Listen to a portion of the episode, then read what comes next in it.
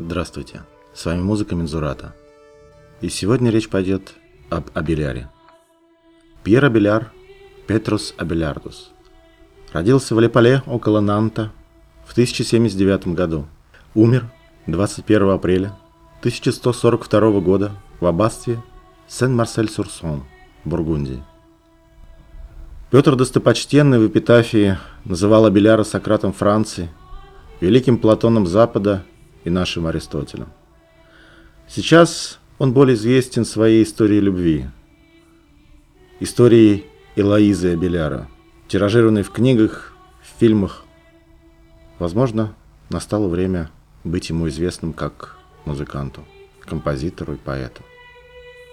В своем втором письме к Абеляру Элоиза восхваляет его дар сочинению и также напишет ему, что через много лет его произведения поются во многих землях. Как я уже говорил, он родился в 1079 году, почти на самой границе Британии. Около 1100 года, то есть в конце 11 в начале 12 века он прибывает в Париж, учится у Гильома из Шампо, практически сразу становится известным в Париже, основывает школу, вновь возвращается в Лепале, возвращается в Париж и с каждым годом становится все более известным, прежде всего, логиком. В 1112 году родители Абеляра принимает монашество, через какое-то время он полностью переезжает в Париж, где в 1114 году встречает Элоизу и становится ее учителем. Примерно в это же время наступает пик славы Абеляра как философа, как логика, как учителя. В это время он преподает в Париже, и среди его учеников такие знаменитые люди, как будущий папа римский Целестин II, Петр Ломбарский, Антон Брешанский – Стефан Блуаский. Но из всех учеников его более всего известна Элоиза. история их любви удивительна тем, как они сами удивительны как люди. И история их удивительна той перепиской, которая между ними завязалась и которая, возможно, более важна, чем те книги, которые оставил после себя Абеляр. Как философ он не оставил какого-то большого внятного учения, не оставил большой системы. Больше он был известен как критик той философии, того богословия, которое существовало тогда и которое опиралось более на авторитеты, чем на доводы разума. Абеляр же сам говорил и писал, что не мнение людей, а доводы разума – вот универсальная формула поиска истины. Что нельзя уверовать в то, чего предварительно не понял. И что есть правила без исключений, как, например, в любом философском обсуждении авторитет ставится на последнее место или совсем не принимается во внимание. Абеляр обрушивался на логические ошибки современных ему ученых и учителей, высмеивал слабость построения и удивлялся тому, как простые вещи так долго понимаются, воспринимаются. И это привело к тому, что он оттолкнул многих от себя. Поскольку он был как будто из другого времени. Представьте, что вы сейчас попадаете на время 30 лет до нашего – где никто не знает ни о мобильных телефонах, ни об интернете, а вы знаете о нем. Вы привыкли смотреть в Википедии, а вынуждены искать книги в районной библиотеке. И удивляетесь, как люди так вообще могут жить. Я думаю, что вы можете представить, как чувствовал себя Абеляр. И вот то, как он себя чувствовал и привело к той истории, которая с ним случилась. Его связи с Элоизой не особенно обрадовались родственники Элоизы. После рождения Астролябия, сына Элоизы Абеляра, и свадьбы, тайной свадьбы, каноник Фульбер, дядя Элоизы, напал со своими людьми на Абеляра и кастрировал его. После чего сначала Элоиза, затем и Абеляр приняли монашество.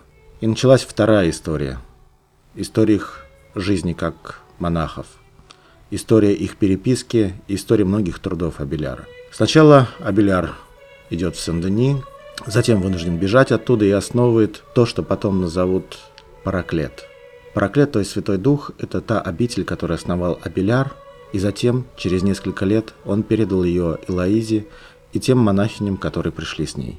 Затем для Параклета Абеляр пишет новые гимны, новую музыку. Он пишет полностью новую службу.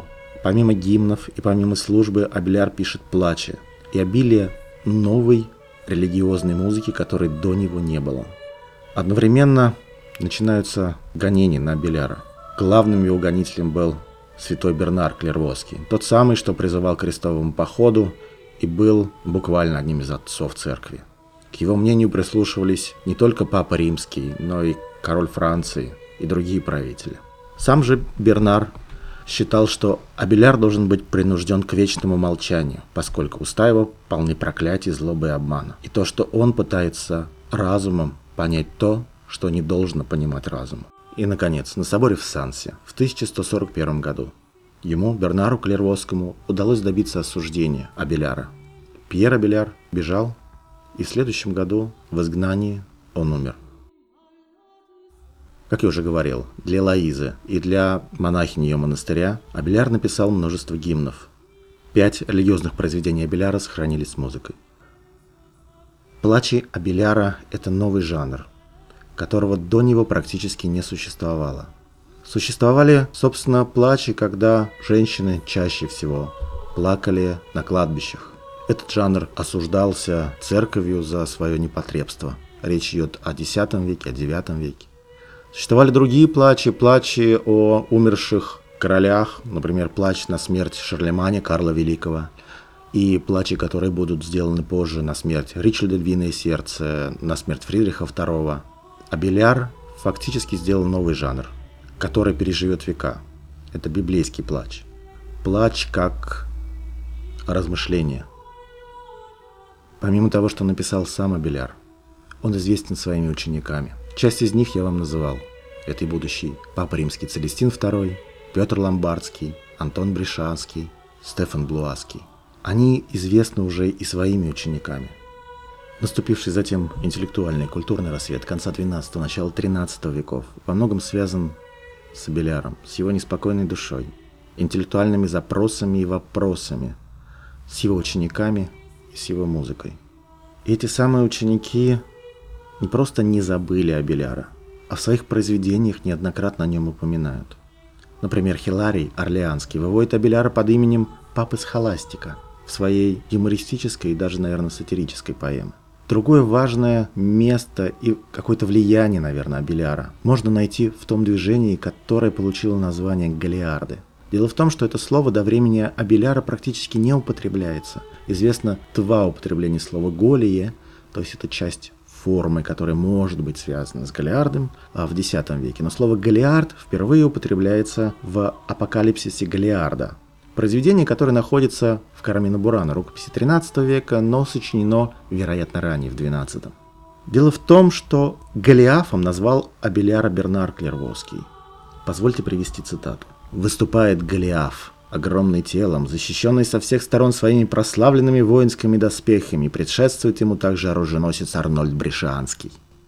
Видимо, это имя, Голиаф, взяли ученики Абеляра на свое знамя, и назвались они Голиардами. Впервые это слово употребляется в апокалипсисе Голиарда, также произведение, которое называется «Метаморфозис Голия», «Преображение Голиарда» с обилием аллюзий на жизнь Абеляра и Элоизы. Сам же апокалипсис Голиарда полон намеков и полон нападок на Бернара Клервосского и его последователей.